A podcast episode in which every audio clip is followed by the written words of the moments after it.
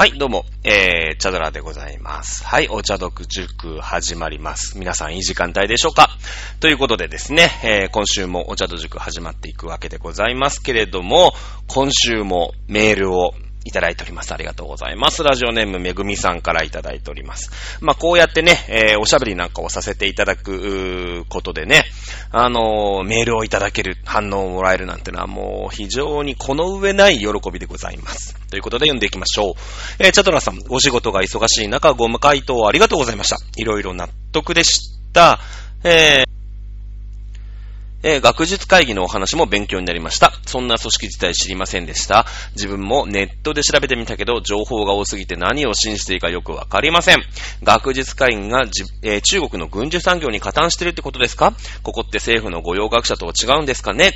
えー量は質を生むと言って、歴史を学べば自分なりに見えてくることがあるとよく聞きますが、私の場合はまだまだ先のようです。わからないこといろいろありますが、歴史が好きな人で幕末が好きな人が多い気がするのですが、これも大河ドラマの影響なんでしょうか？えーなんで坂本龍馬はあんなに人気があるんですか？福山雅治が演じたからですか？私は大河ドラマを見ないのでよくわかりません。そもそも坂本龍馬って何をしてる人なんですか？政治家？えー金八先生が坂本龍馬好きだったけどなんでですか？ということでですね、えー、だいたい今1、2、3、5、6、7、8、9、10、13行ぐらいのメールをいただいたんですけど、ほぼ半分にハテナマークがついてるっていうね。えー、すごくこう、ラジオをやってる人間としては、あのー扱いやすいね、いいメールをいただきました。ありがとうございます。先週に続きまして。えー、ということで、えー、まあね、ちょっと情報量が多いですから、まあ今日もね、えー、頑張って、えー、このメールね、えー、いろいろご回答していきましょう。はい、が、日本学術会議ね、今まあ盛んに、あの、話題になってますね。えー、テレビがね、今一番この日本学術会議については、もう遅いよね。3週ぐらい遅いことをまだやってる。その学術会議のメンバーにね、えー、6人、えー、まあ、選ばれなかった。えーいうことになるんですけれども、この6人をね、選ばなかったのは菅総理の説明責任がある。ね。えーまあ、そりゃそうなんだよ。説明責任があるんだけど、ね、えーただね、その説明責任をじっくり説明しちゃうとさ、ちゃんと、なんていうの、その日本学術会議がね、そもそも存在できなくなるんじゃないのっていうのは、この間、ね、先週かな？先週のこの時間で、あの、皆さんに言いましたよね。これは菅総理のグッジョブですよ。うん、もう完全に手のひらに転がされてる。えー感じですよね。もう、あの、食いつくぞ、食いつくぞ、ほら食いつきよったって、菅さんは、ほくそえんでると思いますよ、おそらくね。えーあの、学術会議のメンバーを、まあ、えー任命しないことによってね、えー政府が、また我々の学問の自由を犯しているみたいな論調にきっとなると。最初、それでね、野党も食いついてくる。マスコミも食いついてくる。ね、えー、すごく菅総理ね、なんてことをしてるんだって言われるでしょ、最初。でもさ、やっぱりマスコミってすごい力を持ってる、うわけよ。ね。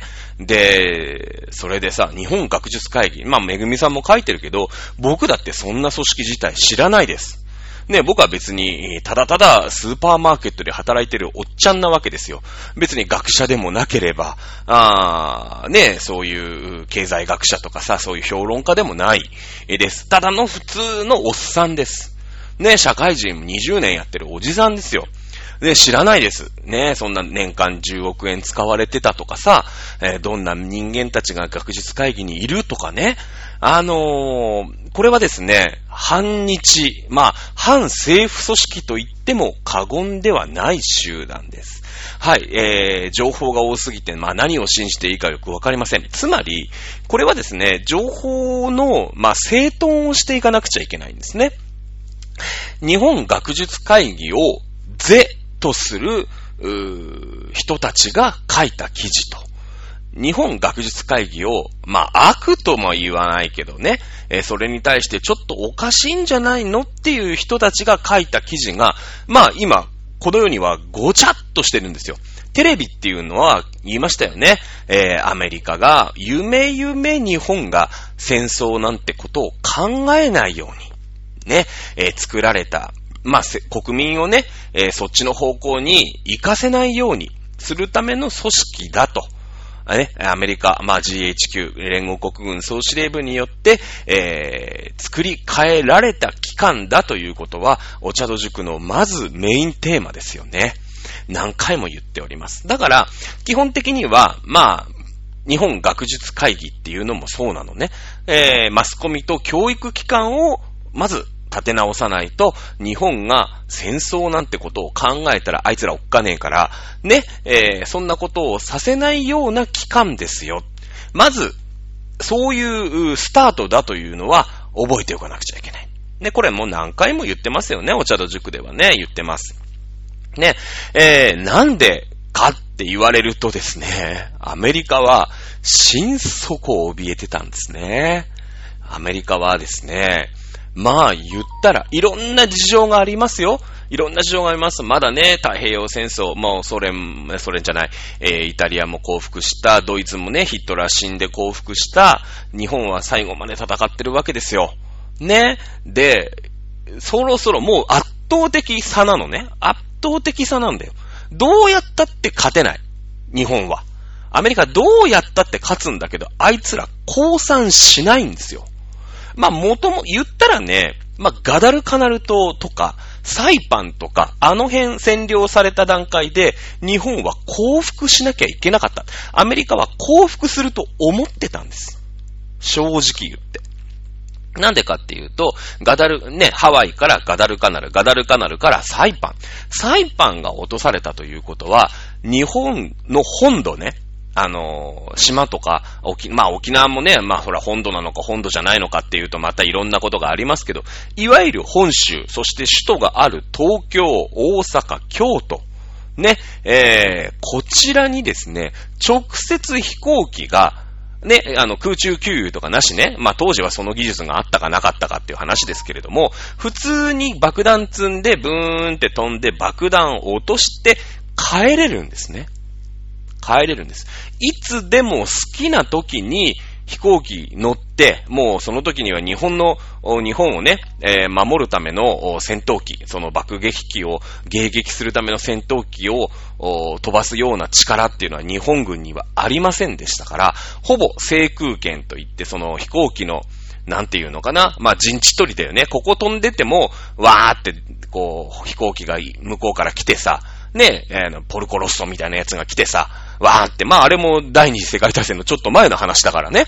あの、フォルゴーレって、えー、と、ピッコロ親人がさ、あの、ポルコロッソに、この、このエンジンは当たりだぜって、えー、やるシーンがね、まあ、紅の豚ではあると思います。フォルゴーレっていうのは、あイタリア軍が開発した1941年かな ?40、41年かな ?40 年かな？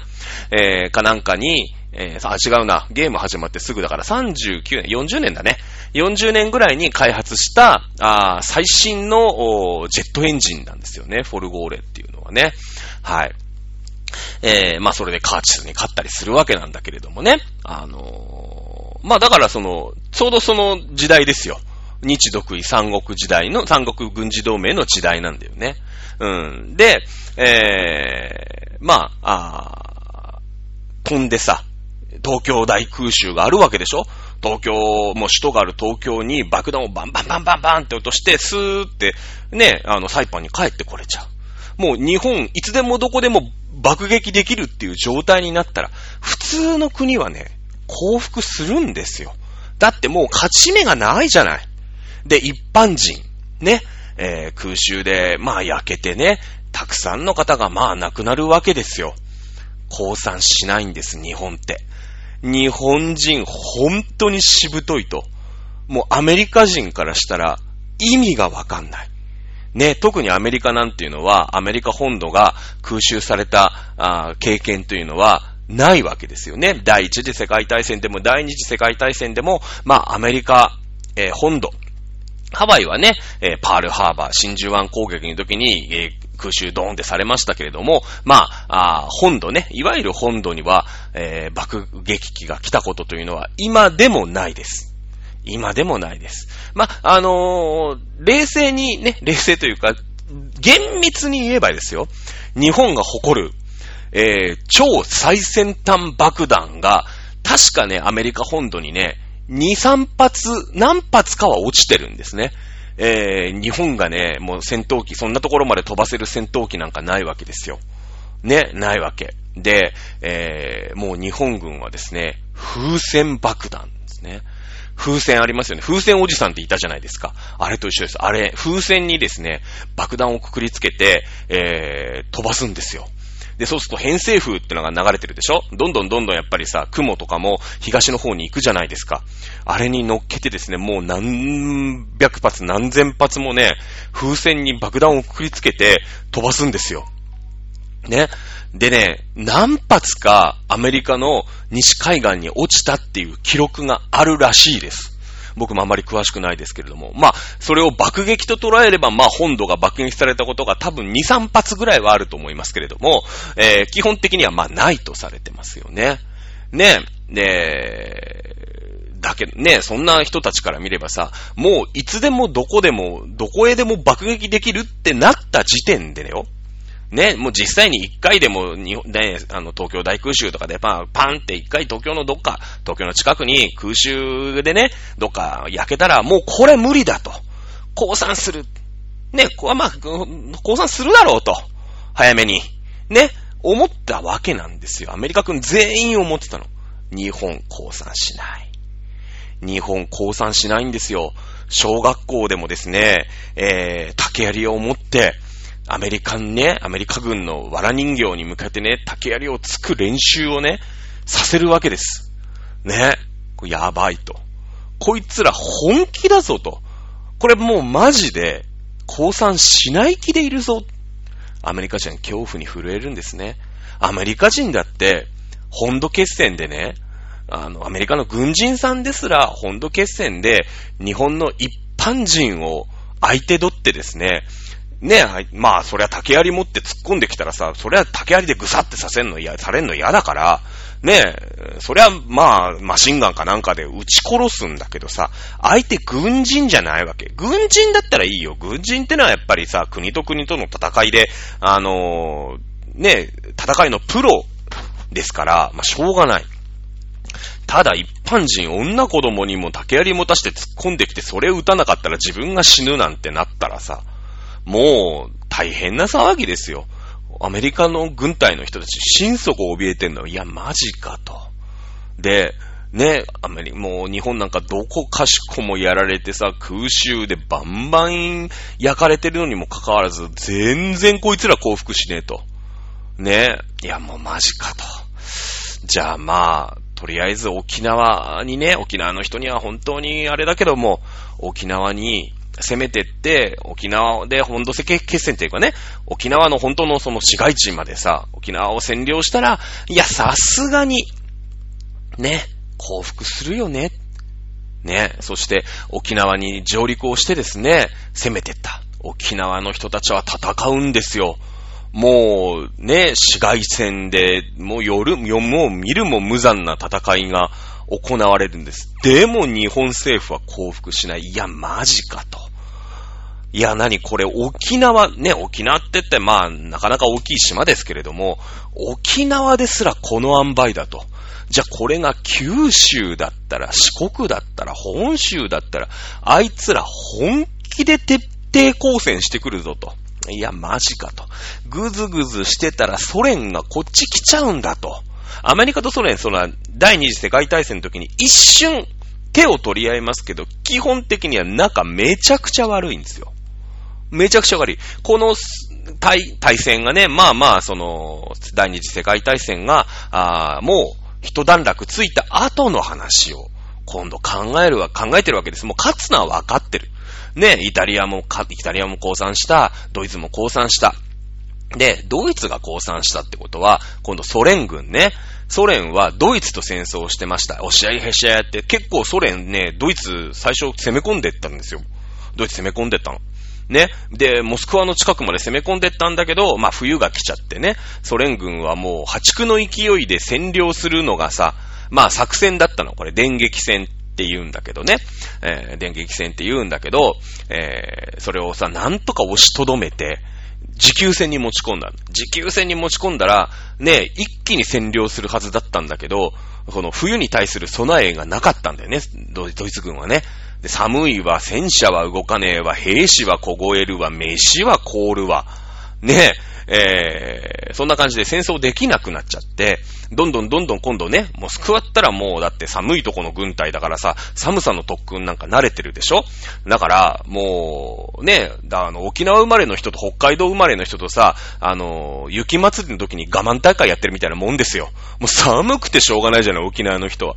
でも北海道の人はさ、ね、そのなんか網走とかさ、稚内とかに住んでる人は、いやいや、この今日あったかい方じゃねえですか？みたいな感じで、ふわっとしてるじゃない。ね、千歳空港3月に降りてさ、コートとマフラーついてるの、あの、本州から来た人だけだからね。あの、北海道の人は、マフラーなんかもう3月になったらポカポカだから、僕も5年間北海道に、ね、札幌に住んでたことありますけれども。ね、そういう話ですよ。で、ね、どんどんどんどん押し込んでって、えー、ドイツ降伏しました。もう戦争をやんなくていいってなればさ、ロシア、まあソ連ね。ソ連って広いから、この西の端っこでドイツとパンちゃんバラバラやってたわけですよ。その軍隊だってもうドイツがいないわけだから、全部引っこ抜いて今度東くれいいじゃない。ね、シベリア鉄道に乗ってさ、軍隊ね、あの兵隊さんをどんどんどんどんこっちに東に寄せて、いよいよじゃあ、ね、中国だ、あー、日本だ、この辺を攻めてきて、占領しちゃおうか。ねアメリカは、これからのね、戦後の世の中、ソ連がこれ以上の収まるのは、本当にマジ勘弁だと。いやいや、その戦争を終わらせるからちょっと手は握ったけども、まあ、仲が悪い。そして、戦後の世の中、戦後にね、今後来る戦後の世の中でアメリカのライバルになるのはソ連だってのは分かってるわけですよ。拡大させたくない。ね今どんどんどんどんモスクワの方から兵隊がね、こっちのシベリアの方に来てるわけよ。ね、この後、もう、ぎ、で、ね、早く降伏して、アメリカの、環境の下でね、えー、日本を、こう、やり直し、やり直しさせて、アメリカの仲間にしなかったら、ロシアがまあ、北海道は攻めてくる、東北は攻めてくる、なってくるわけよ。なってくるわけ。ね。で、原爆を落とすわけですよ。最終的には。だって日本降参しねえんだ、これが。怖いでしょ。ね。もう本土決戦なんかやってる場合じゃないんですよ。もうバンバンってね、未知の爆発ですよ。ね日本人見たこともない。ね。まあ、いろんなドラマがあります。まあ、それはまた次のね、えー、違う機会に任せますけれども、広島ね、魂、もう人体実験ですからね。初めて、もちろんその核実験はしてますけれども、都市に落とすなんてことは、世界で初めてですよ。まあ、言ったらもうそれっきりないんだけどね。もうあまりに悲惨すぎて、あんな兵器は使っちゃいけない。使、お前らいいか、こっち来たら使うかなっていう力、これ抑止力って言うんですけれども、としか使えなくなっちゃったんです。あんまりにひどい、ひどい対、あの、爆弾だから。うん。ね。えー、それでなんとか、で、さすがの日本政府も、8月の6日、8月の9日に広島、長崎に原爆、ね、見たこともないような技術で爆弾を落とされてですよ。いや、これはもうさすがに参ったと。こんなのが、だっていつでもどこでも爆撃できる。焼夷弾はだってどこにだって落ちてんだから。もう東京にだってバンバン落ちてんだ。東京だ、仙台だなんてめちゃめちゃ落ちてるわけ。ねだから、まあ、今度さ、じゃあ東京にそれこそ原子爆弾なんか落とされた日にはもう日本が日本でなくなっちゃうわけですよ。いやもうさすがにこんなものまで開発して、えー、いつでもどこでもどの、どこにでも落とせる。実際落とされた。ねいよいよ降参。これは降参します。で、ただ、最後の最後まで戦おうって、軍隊は思ってたんですよ。日本人も思ってたの。だって軍隊がさ、そうやってニュースバンバン言うわけでしょね当時のマスコミなんてのはもう軍隊の御用みたいなもんですから、ね最後の一人まで戦うんだって思ってた人もたくさんいたの。特に軍人さん。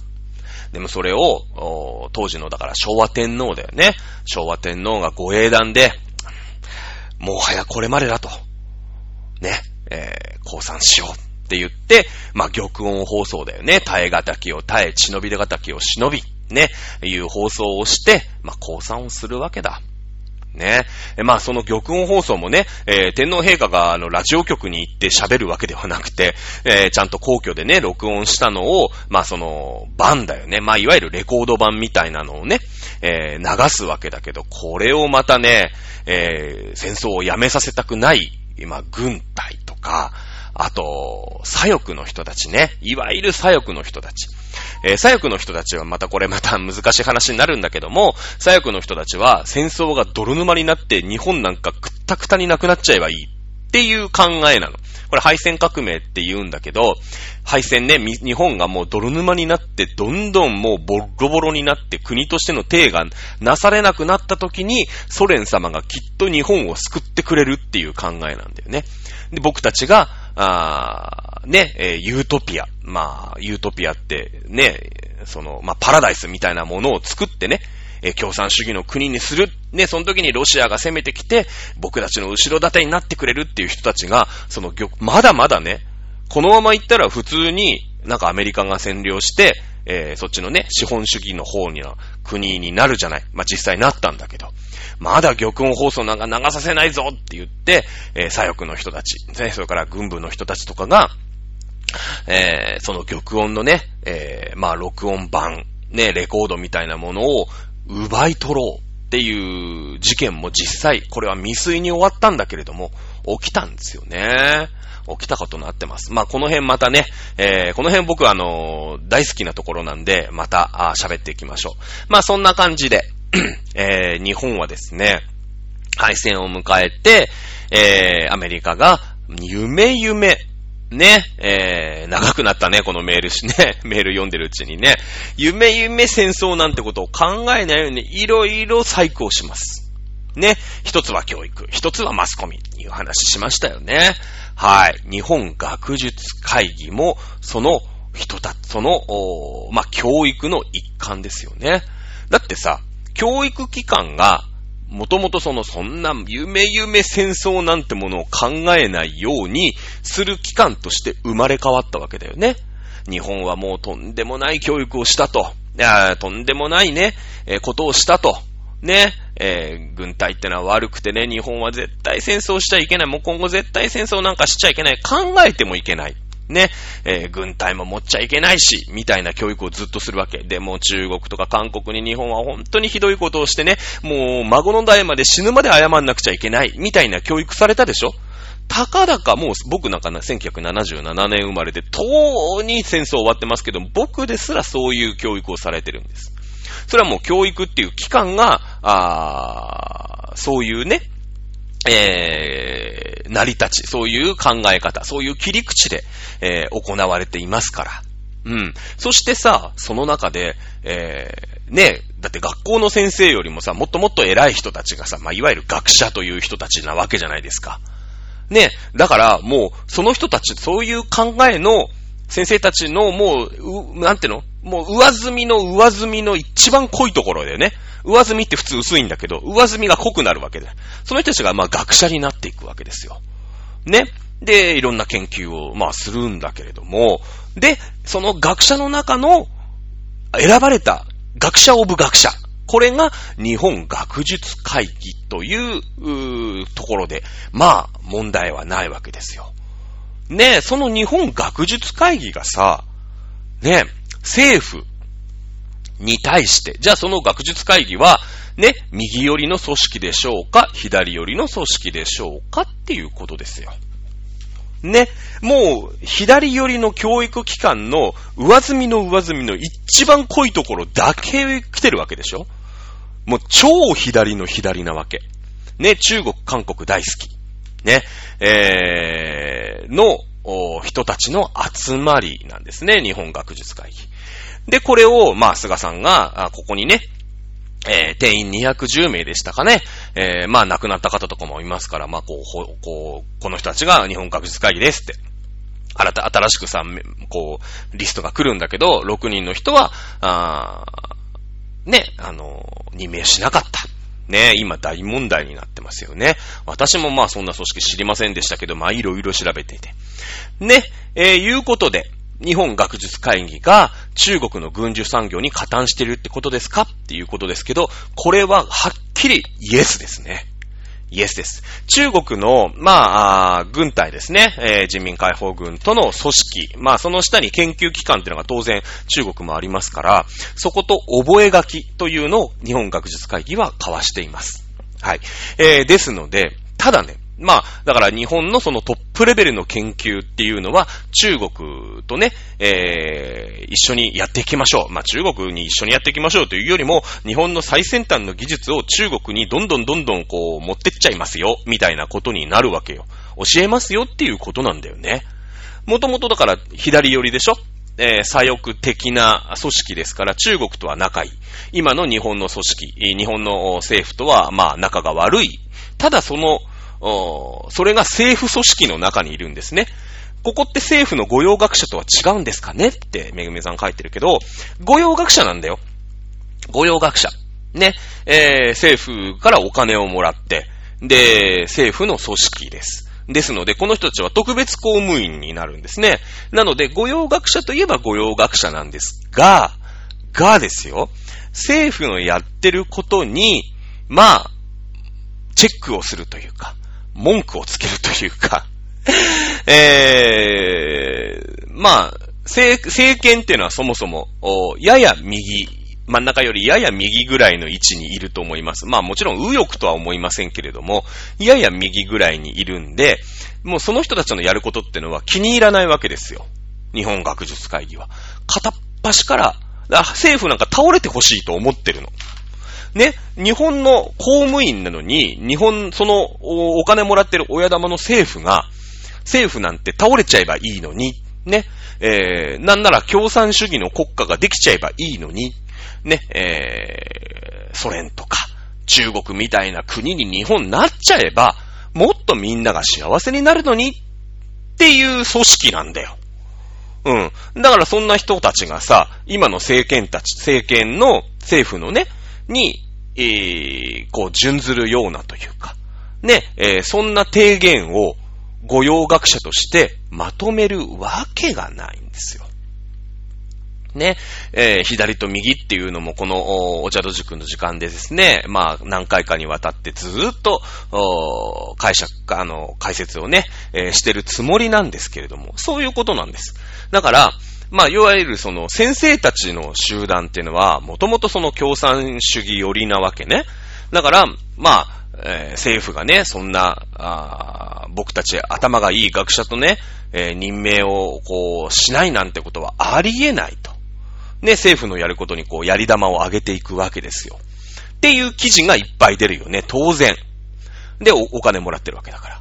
で、えー、日本学術会議っていうのは、税金もらってるけど、こいつらそもそもおかしくねえかと。ね、学問の自由とか言ってるけど、そもそも日本学術会議に入んなくたって、学問の自由はあるわけですよ。ね。っていう、こう、僕みたいな考えの人たちね、がいるじゃないで、その人たちもまあこうやって私はこういうラジオというね、お茶戸塾っていうところで言ってるし、まあ YouTube だったり、えー、ネットだったり、Twitter だったり、いろんなところで情報を言うので、これもうだから、ね、えただ、いろんな考えがあるから、いろんな考えがあるから、ね、えー、それを自由に論じていいっていうのがね、日本のこの自由主義なわけですよ。だからいろんな情報があるわけ。だから、まあそうだね。自分の立場がどこにあるのかっていうのを明確にして、ね、それは自分の立場と違う考えの人たちが書いた記事なんだな、とかさ、えー、これは自分に近い人たちが書いた記事なんだなっていうのが分かって、ね、じゃあ自分がどの立場で、えー、ものを見ていくのかっていうのを考えないと、一つ一つ、いろんな記事があって、それにこう、あ、これがただ、で、全部正しいんだってなっていくと、もう、その組織って一体どういう組織なのってぐちゃぐちゃになっちゃうんだよね。ぐちゃぐちゃになっちゃうんですよ。うん。ね。えー、そういうことです。政府の御用学者でもあります。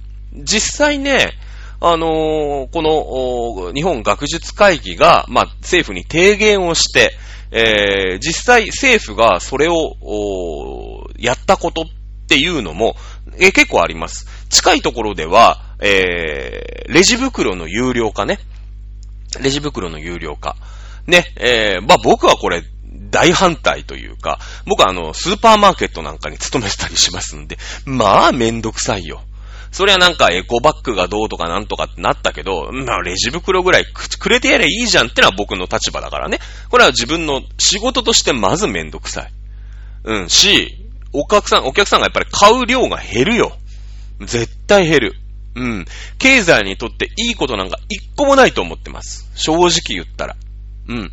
で、まあもちろんね、そのマイクロプラスチックの問題とか、環境汚染の問題とか、まあいろんなことがある、とは思いますけれども、そのレジ袋を有料にすることが、じゃあそのマイクロプラスチック問題であったり、環境問題であったりというところに、本当に有効な一手なのかということなんですね。これは共産主義の人によくありがちな提言で、僕はね、あのこのマイクロプラスチックがどうしたこうしたで、レジ袋が有料になるっていうニュースを、まあ、あの、一般の方よりも早めにえー手に入れることができます。なぜならば、仕事がレジ袋を使う仕事だからです。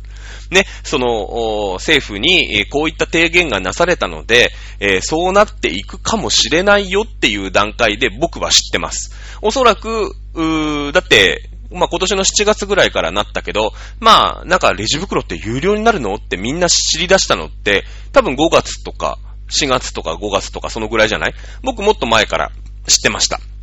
で、まあ、日本学術会議のことは、私、ちょっと、まだその時はね、えー、こんな会、こんなことだってのは分かってなかったですけれども、あのー手法としては非常に共産主義的な思想のもと、このしせ政策うがなされたんだろうな、えーいうのは非常に感じました。うん。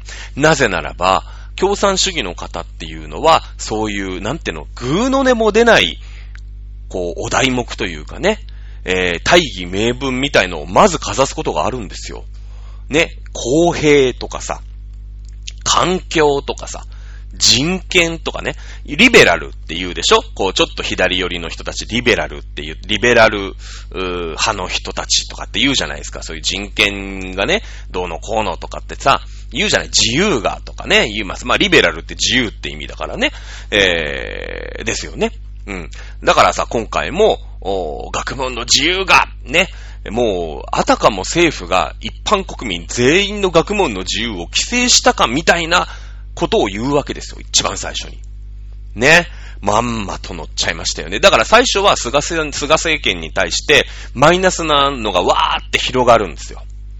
で、それで良かったの、最初は。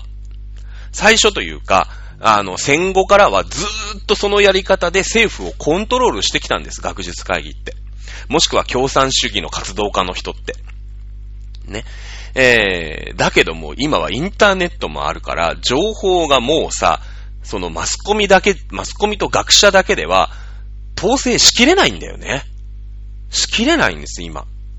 全部調べられちゃう。こんなスーパーマーケットに勤めてるおじさんですら調べられちゃう。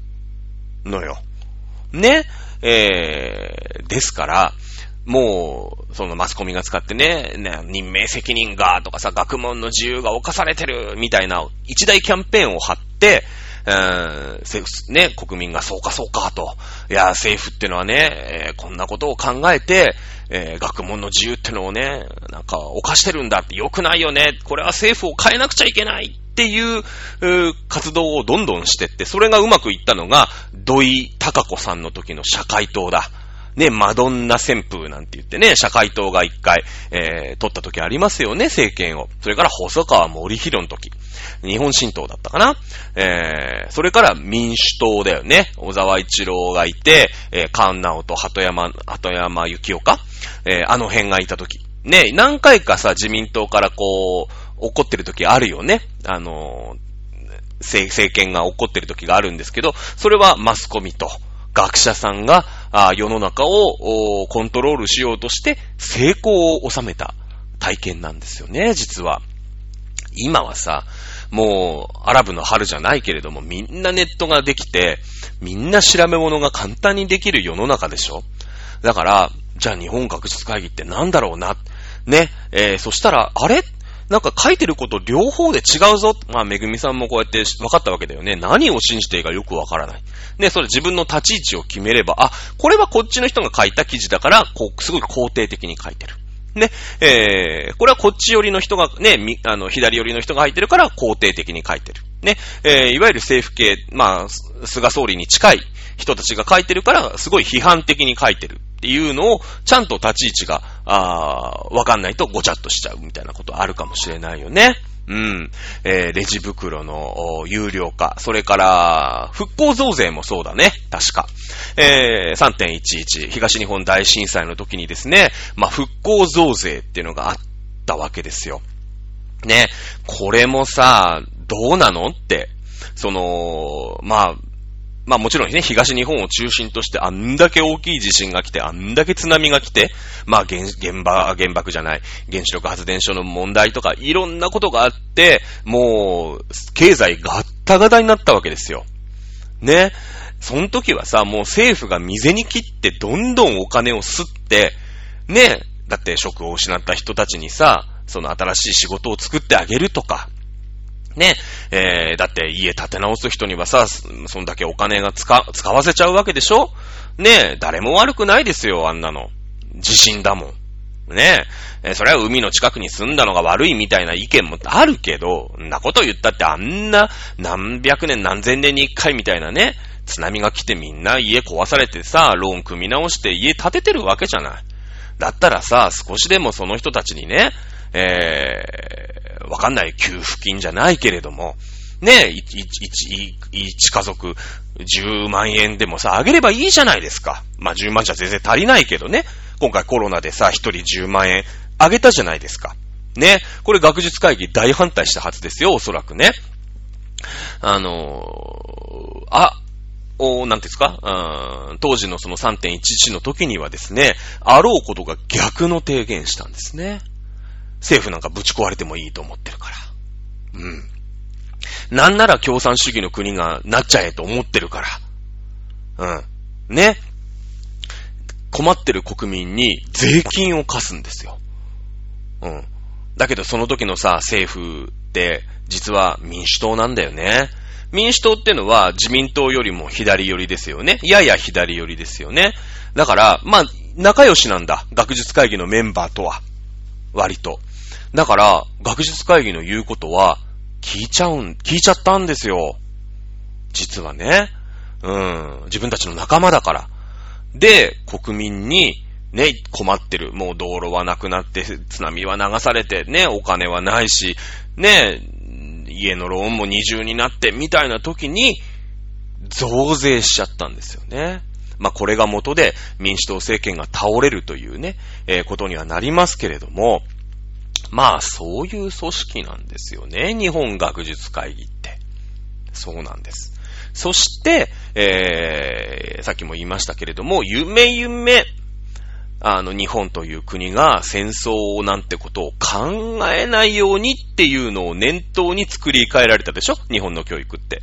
その人たちの上積みの上積みの一番濃いところの人たちですから、日本が、日本という国が夢夢戦争なんてことを考えないように、学問を制限してるのが、これが日本学術会議なんです。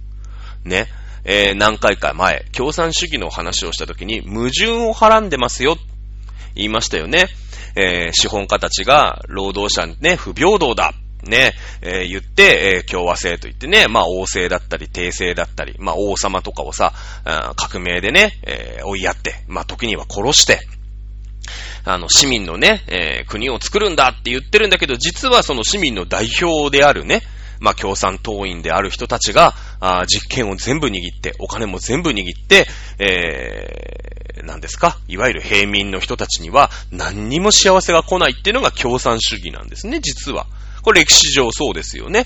共産主義の国ですげえ国民がもうリッチになってね、すげえユートピアになってねっていう国、存在しないんですよ。うん。中国もそう、北朝鮮もそう、ソ連もそう。ね。基本的には国民みんな貧乏。貧乏なんです。ね。まあ中国は、あの、市場経済を導入したおかげで、約、ほんのわずかの資本家さんたちは、あの、豪華にね、えーお金持ちにはなってますけれども、北朝鮮も貧乏でしょ？ソ連だって貧乏すぎて、もう国なくなっちゃったでしょ？今ロシアでね。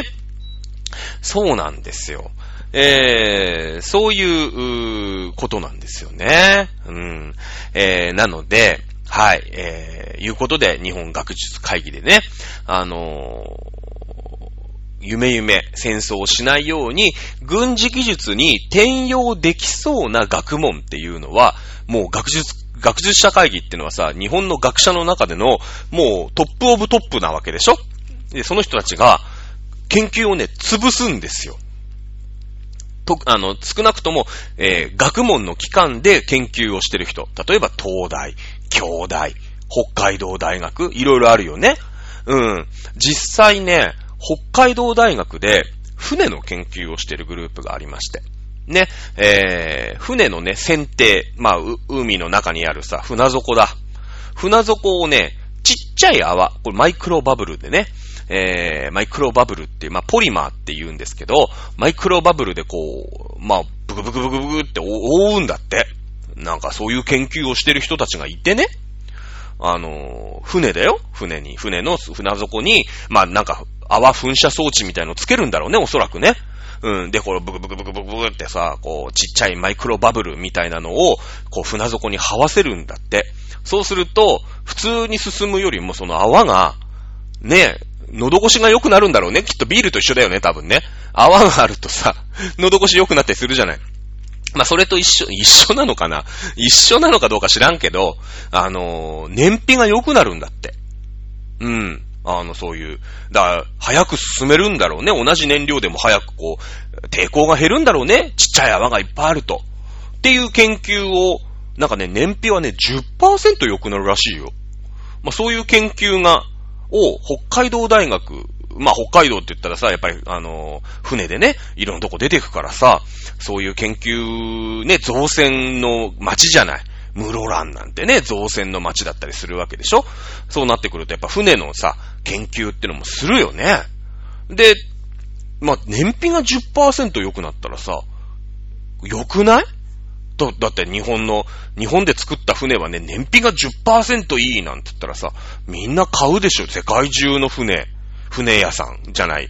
何？世界中のその、うん、海運業者とか？買うよね。買うよね。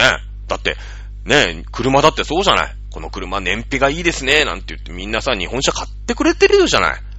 ね。だけども、その、ブクブクの泡がさ、まあ、燃費が良くなるんだけど、えー、それはね、軍事技術に転用可能だって言って、この日本学術会議の人がよ、えー、北大に乗り込んでって、北大の総長室って、まあ、北大の学長みたいなのがいるってさ、そこに乗り込んでって、こんな研究をね、するとは不届き千番だって。これは、ね、軍艦に応用して、まあ軍艦が速くなるわけだよな。だから同じ燃料を使って軍艦がたくさん進めたり、早く進めたりとかっていうことに、まあ、転用は可能そうだよね、おそらくね。船底なんか別にタンカーだろうとさ、漁船だろうと、軍艦だろうと大して変わりゃしないんだからさ。ね、これは、あの船、船底のね、ブクブク泡のやつは、これは軍艦なんかに利用したら、軍需研究だ直ちに、ね、えー、研究をやめなさいって言って、その研究潰したんですよ。うーん。この人たち、ね、学問の自由、守ってますかっていうことだよね。だって学問の自由だよ。軍需、今さ、それこそ、まあ昔はね、その軍需研究って、まあいろんなことがあって、その兵器の研究とか、あ、やってたとは思うよ。もちろん日本だってやってたでしょ、おそらく。ね。だけど、その夢夢戦争なんて考えないように、ちょっとでも可能性のあることは全部ぶっ潰すの。この人たち。ね。あのー学問の自由、ないよね。自分たちが学問の自由を犯してるのにもかかわらず、なんかあると、学問の自由を政府がって言うんですよ。これがね、共産主義の抱えてる大きな矛盾。どこにでも矛盾があるんだ。共産主義って。そもそも理論からスタートした学問というかね、あの、考え方だから、どうしても現実とのギャップがあるのね。だから、まあ、矛盾なんだけれどもさ。ねえ、だって今その軍需研究、軍事に応用できない技術なんてものは、まあ最先端技術なんてそもそも存在しないよね。例えば今こうやってインターネットを通じてラジオ配信してますけど、このインターネットっていうのも、これ、軍事技術だからね。今皆さん、それは民間に転用して今もう子供だって使えますよ。ね、OK、Google なんて言ってますよね。これもともと軍事技術だからね。インターネットって。うん。もう1970年、80年あたりの、おインターネットってのは、これは軍事、アメリカ軍の軍事技術です。はい。それから、そうだな。うーん、あと何があるだろうか。まあ、ドローンなんてそうだよね。今もね、おもちゃ屋でね、その辺の秋葉原行ったって買えますけれども、これだって、まあ、軍事に今転用しようとしてるでしょ、実際。だって、アマゾンがさ、荷物くくりつけて飛ばすんだからさ、爆弾つく、くくりつけたって飛ばせるよね。これ、じゃあ、じゃあドローンってどうなの？ってなったらさ、これ軍事技術？とかね ?GPS。ねえ、皆さんのスマホにだって入ってますよね、GPS。便利な機能ですよ。知らない街に行って GPS ピッてやったらさ、地図が出て自分のとこ青く、青く丸になって、どっち向いてるかまでご丁寧に分かってくる、分かる。ねえ、まあ僕はね、残念ながら方向音痴ですから、GPS をオンにしたところでですね、その地図が読めないっていうね。まあそれはそれは僕の、僕の能力の問題ですけれども、これもね、GPS なんてのは、もうまさに軍事技術ですよ。ねえ、今でも使われてますよ。ねえ、ここのピンポイントのこの基地に爆弾を落とすんだ。ミサイルをここに落とすんだ。これ GPS で誘導しますからね。うん。だから、まあその技術、軍事技術なんてのはないんですよ。技術っていうのがあって、それを軍事に、えー、使うか、民事に使うかっていうだけの話じゃないですか。ねだって、船の10%燃費良くなったらさ、まあ、その技術を軍事に使う可能性はあるかもしれないけれども、民間で使った方がよっぽど役に立つよね。いや、じゃあ民間に使った方が役に立つというよりも、民間で役立てることが日本のプラスに絶対なるじゃないですか。で、これ潰すんですよ。ね。で、その、そんな技術があるよっていうのを、実は中国に横流ししてるんですね。横流ししてるんですよ。ね、日本学術会議。でも、まあ、年間10億円でね、そういった組織ってのはもうずーっと戦後ずーっとあったの。ね、見て見ぬふりしてたの。ね、うるさいこと言ってくるし、政府のことちょいちょい邪魔するんだけど、まあね、えー、まあそういう国なんだよ、日本って、って言ってさ、ずーっと見て見ぬふりしてきたんですよ。ね。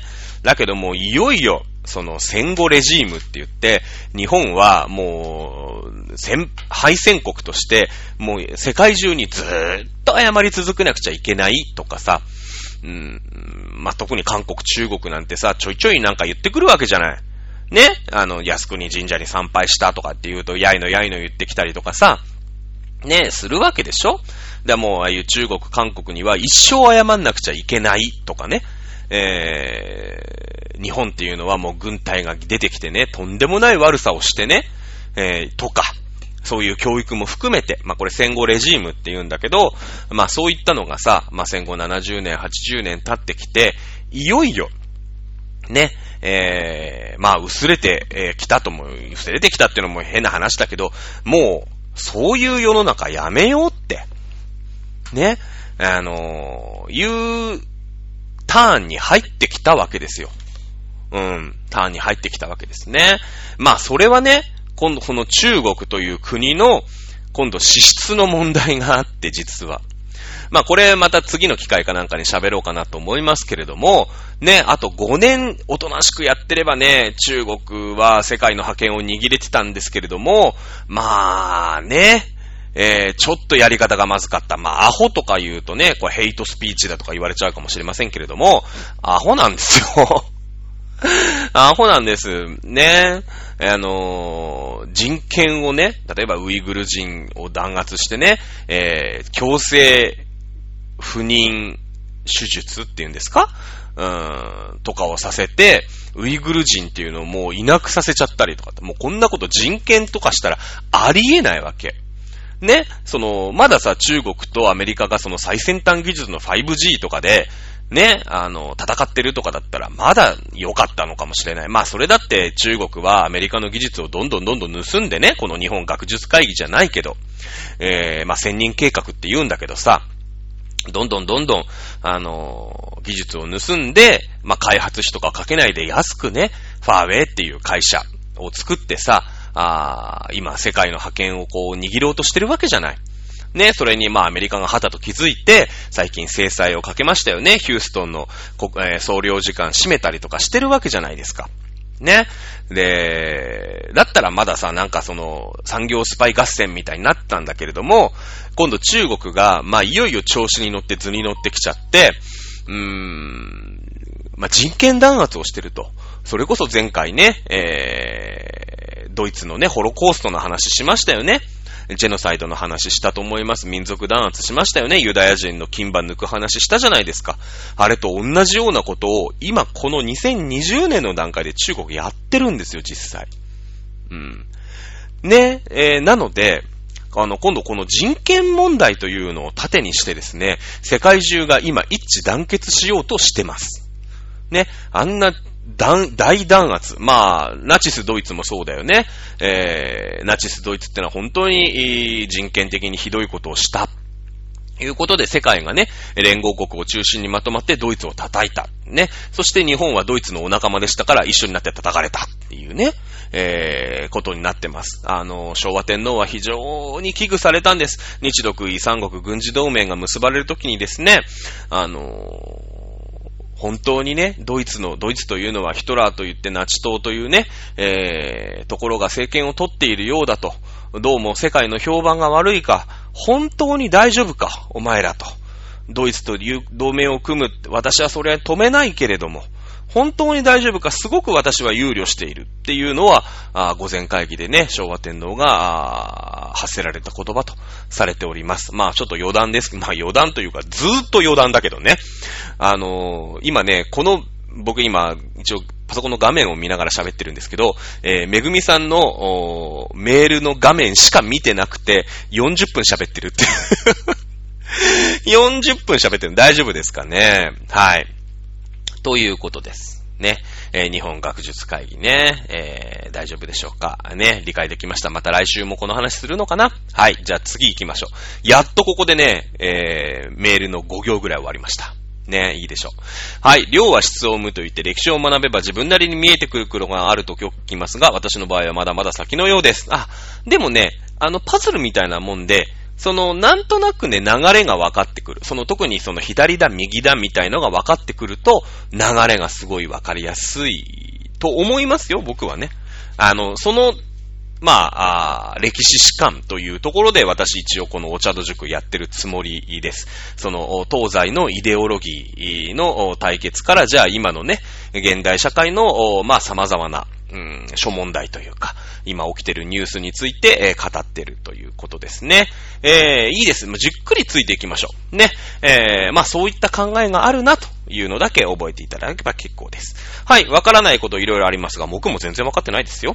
歴史が好きな人で幕末がお好きな人が多い気がするんですが、これも大河ドラマの影響なんでしょうかまあ、そうですね。まあ、大河の影響はまああると思いますし、まあ、いろんな人たちが一気に動き出した時代だよね。例えば、まあ、平安時代とか、例えば、江戸時代なんていうのは、割と長い、ずーっと同じ支配体制。まあ、徳川がね、360年ずっと続いたりとか、平安時代もね、そうですよ、藤原氏なんてのがいた時代でさ、まあ、どんどんどんどん腐敗はしていくんだけれども、うん、同じ支配体制でね、えー、何百年も続いた体制ですから、まあ、あんまり大きいドラマチックな事件ってのが出てこないですよね。やっぱり。やっぱり平安時代が終わってさ、うーん、鎌倉時代とかになってくると、いろんなことで事件が起き出す。まあ、世界が動いていくわけですよね。そして、特にその、幕末になってくると、今度、平安時代からさ、鎌倉時代だ、南北朝だ、戦国時代だってなってきた時には、日本の中の話。まあ、ややね、鎌倉時代で原稿、モンゴル人が攻めてきたりしますけれども、まあ、基本日本の中の話じゃないですか。だ、だけど、幕末って、今度海外と絡み出すんですよ、日本が。いよいよ。ここで日本史と世界史がバチッとマッチしてくるんですよね。あのー、まあ、例えば幕末のね、引き金となったペリーさんという、まあ、軍人がいるんですけど、じゃあペリーさんなんで日本にこのタイミングで来たんですか？とかさ、ね、えー、ペリース、ペリーさんと、まあ、不平等条約を結んだりもしたんだけども、これってどういう意味があるの？とかね。えー、ちょっとこう海外と絡み出してくるじゃないですか。で、そうすると日本の歴史がやっぱ生き生きとしてくるよね。海外との絡み。じゃあ、えー、海外、じゃあアメリカっていうのはどういう追い立ちがあってさ、ね、そのプロテスタントとカトリックの話しましたよね。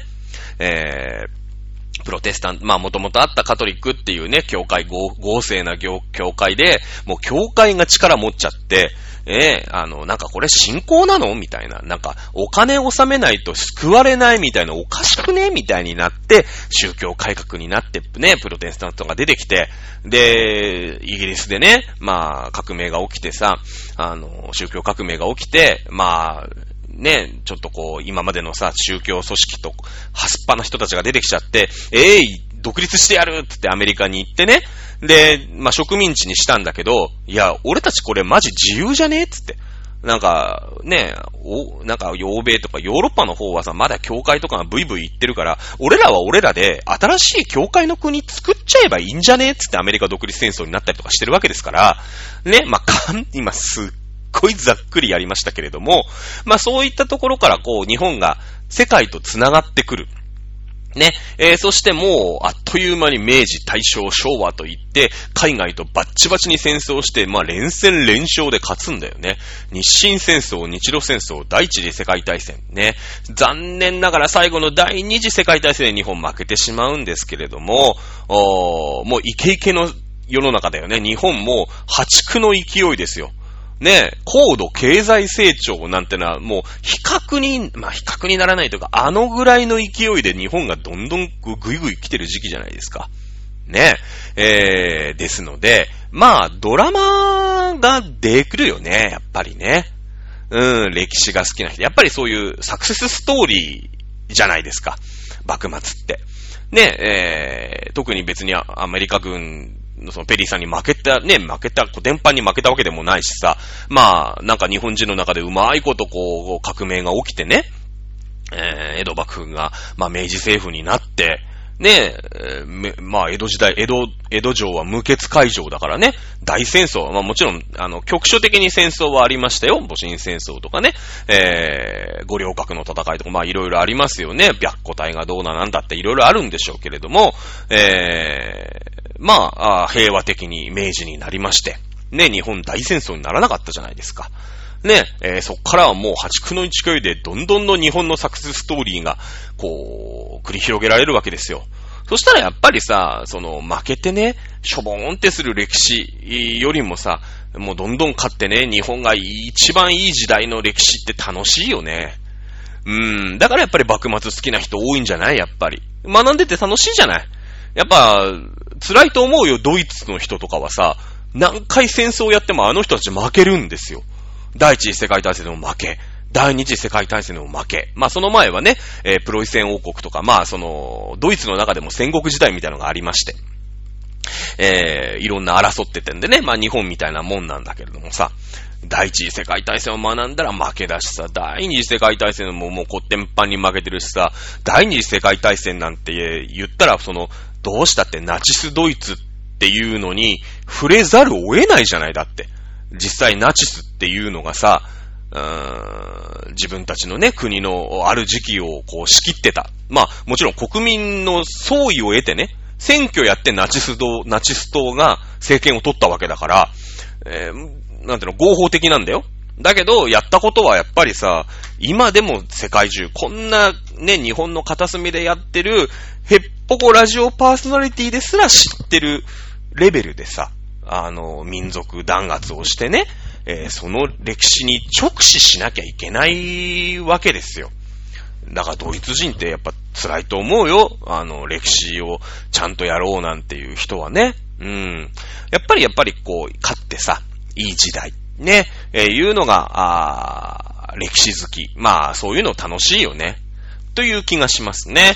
なんで坂本龍馬はあんなに人気があるんですか？福山雅治が演じたからですか？えー、私は大河ドラマを見ないのでよくわかりません。坂本龍馬って何してる人なんですか？政治家？まあ、政治家っちゃ政治家か。ただ、表舞台に出てなくて、日本ってそういうさ、なんか陰ながらみたいのって、すごいこう、評価する、じゃない。ね？なんか、えー、例えば、そうだなまあ、遠山の金さんとかさ、まあ、暴れん坊将軍もそうだよね。なんか実は、すげえ偉いんだけど、その影でこっそり人助けをするみたいなね。そういうこう、おも、すごい表だってさ、まあ、水戸黄門もそうだよね。最初はちりめん問屋のさ、旦那が、ね、あの、ご隠居ですなんて言っててさ、実は、この門どころが目に入らぬかって言って、ね、あれ全部同じだからね。あの、こう、お、なんだっけ、よ、お目付け桜、夜桜をって言って、お前ら見忘れたとは言わせねえぞ、と。そうだそうだ、金さんを出せって言ったら、うるせえな、お前らって言って、あの、刺繍、ね、入れ墨見せるんだよね。あと、こう、あの、この、門どころが目に入らぬかってやるわけですよね。うん。まあみんな一緒なんだよ。暴れん坊将軍もさ、世の顔見忘れたかって言うと上様なんだよね。で、最初からさ、上様だぜって言ってやりゃさ、もうみんなひれ伏しちゃうから、悪いこと起きないんだよ。だけど、潜入捜査みたいのやるじゃん。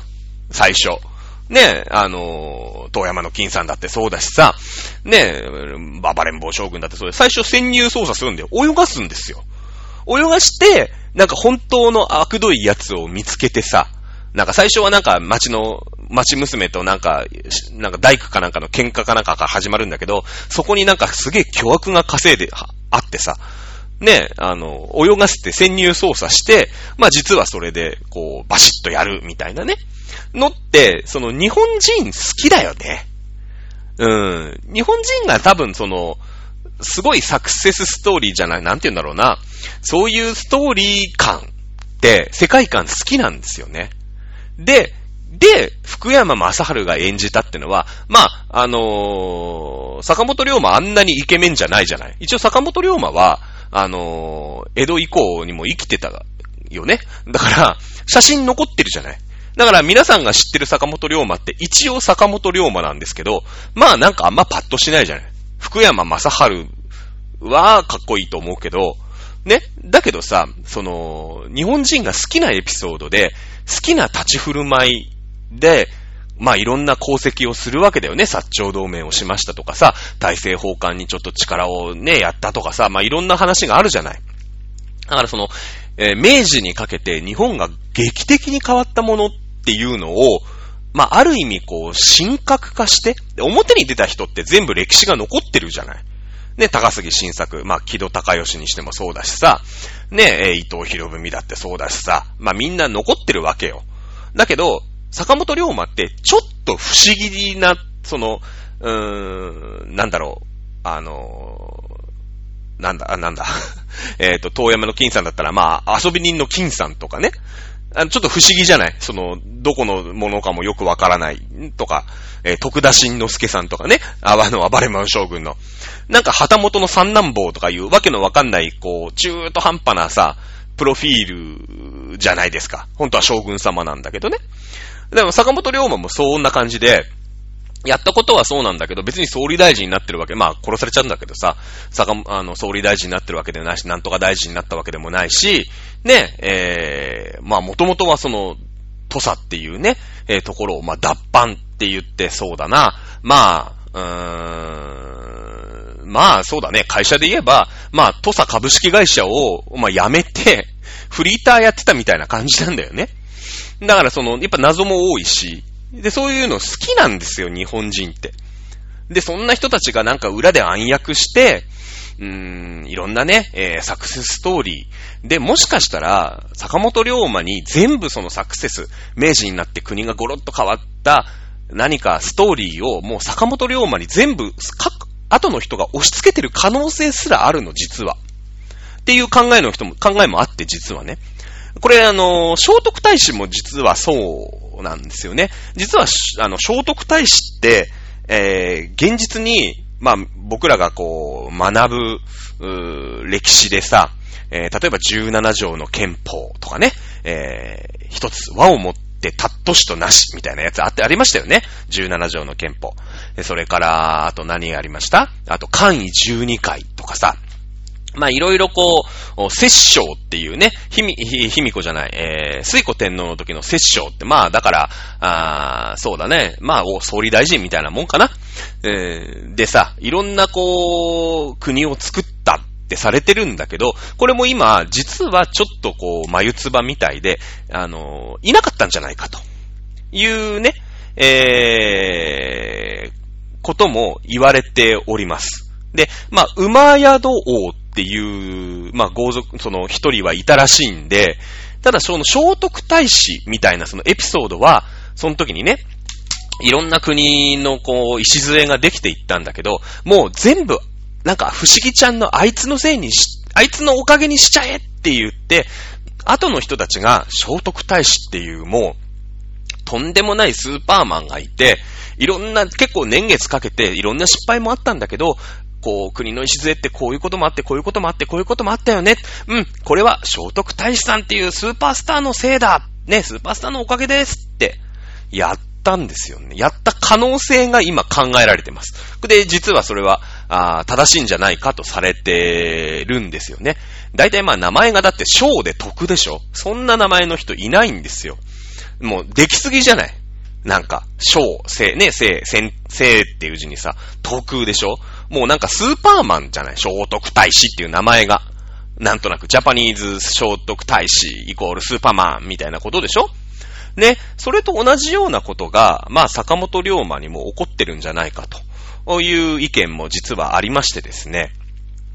えー、そんなスーパースターだからこそ、国民的にかっこいい。ね。で、えー、あれですね、福山雅治さんが演じた。っていうことになるんでしょうね、おそらくね。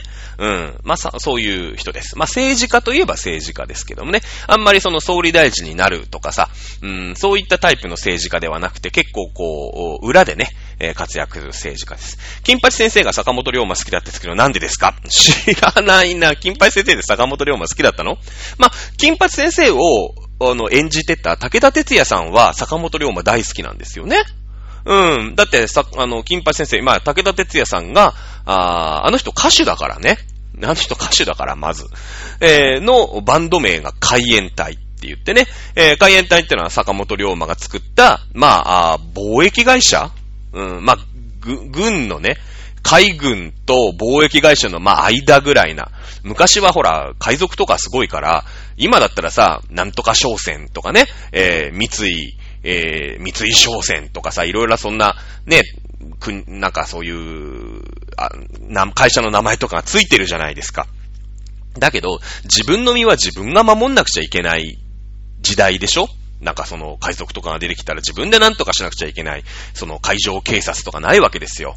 ね？だから、あの、海軍と、その、貿易会社っていうのは、まあ、ほぼ合体してたんですよ。まあ、それが海援隊ですよね、実はね。なので、まあ、金八先生が坂本龍馬好きだったエピソードっていうのは多分そこから取ったんじゃないですか。まあ、あのー、一応その学校の先生っていうさ、立場だから、まあ、坂本龍馬っていう存在にね、まあ、憧れというかさ、そういうのが好きだっていう設定でも全然 OK じゃない。ね、その、金八先生っていうのは、まあ、あ武田哲也さんのキャラクターもあり、ね、え坂本龍馬が好きっていうことにしたんじゃないでしょうか。ちょっと私もそこまではわかんないですけどもね。あー、ということで、えー、15、6行の、めぐみさんからの、えー、メールをもとに お茶と塾やってきましたけれどもね、今日は長かったですね。喋りすぎましたね。時間見ないで喋っちゃいました。1時間過ぎちゃいましたけれども、今日長い講義でしたけれども、皆さん、いかがだったでしょうか？ということで、えー、ちょっと長めの講義になってしまいました。えー、今週は、講義はここまでにしたいと思います。また来週お楽しみください。さよなら。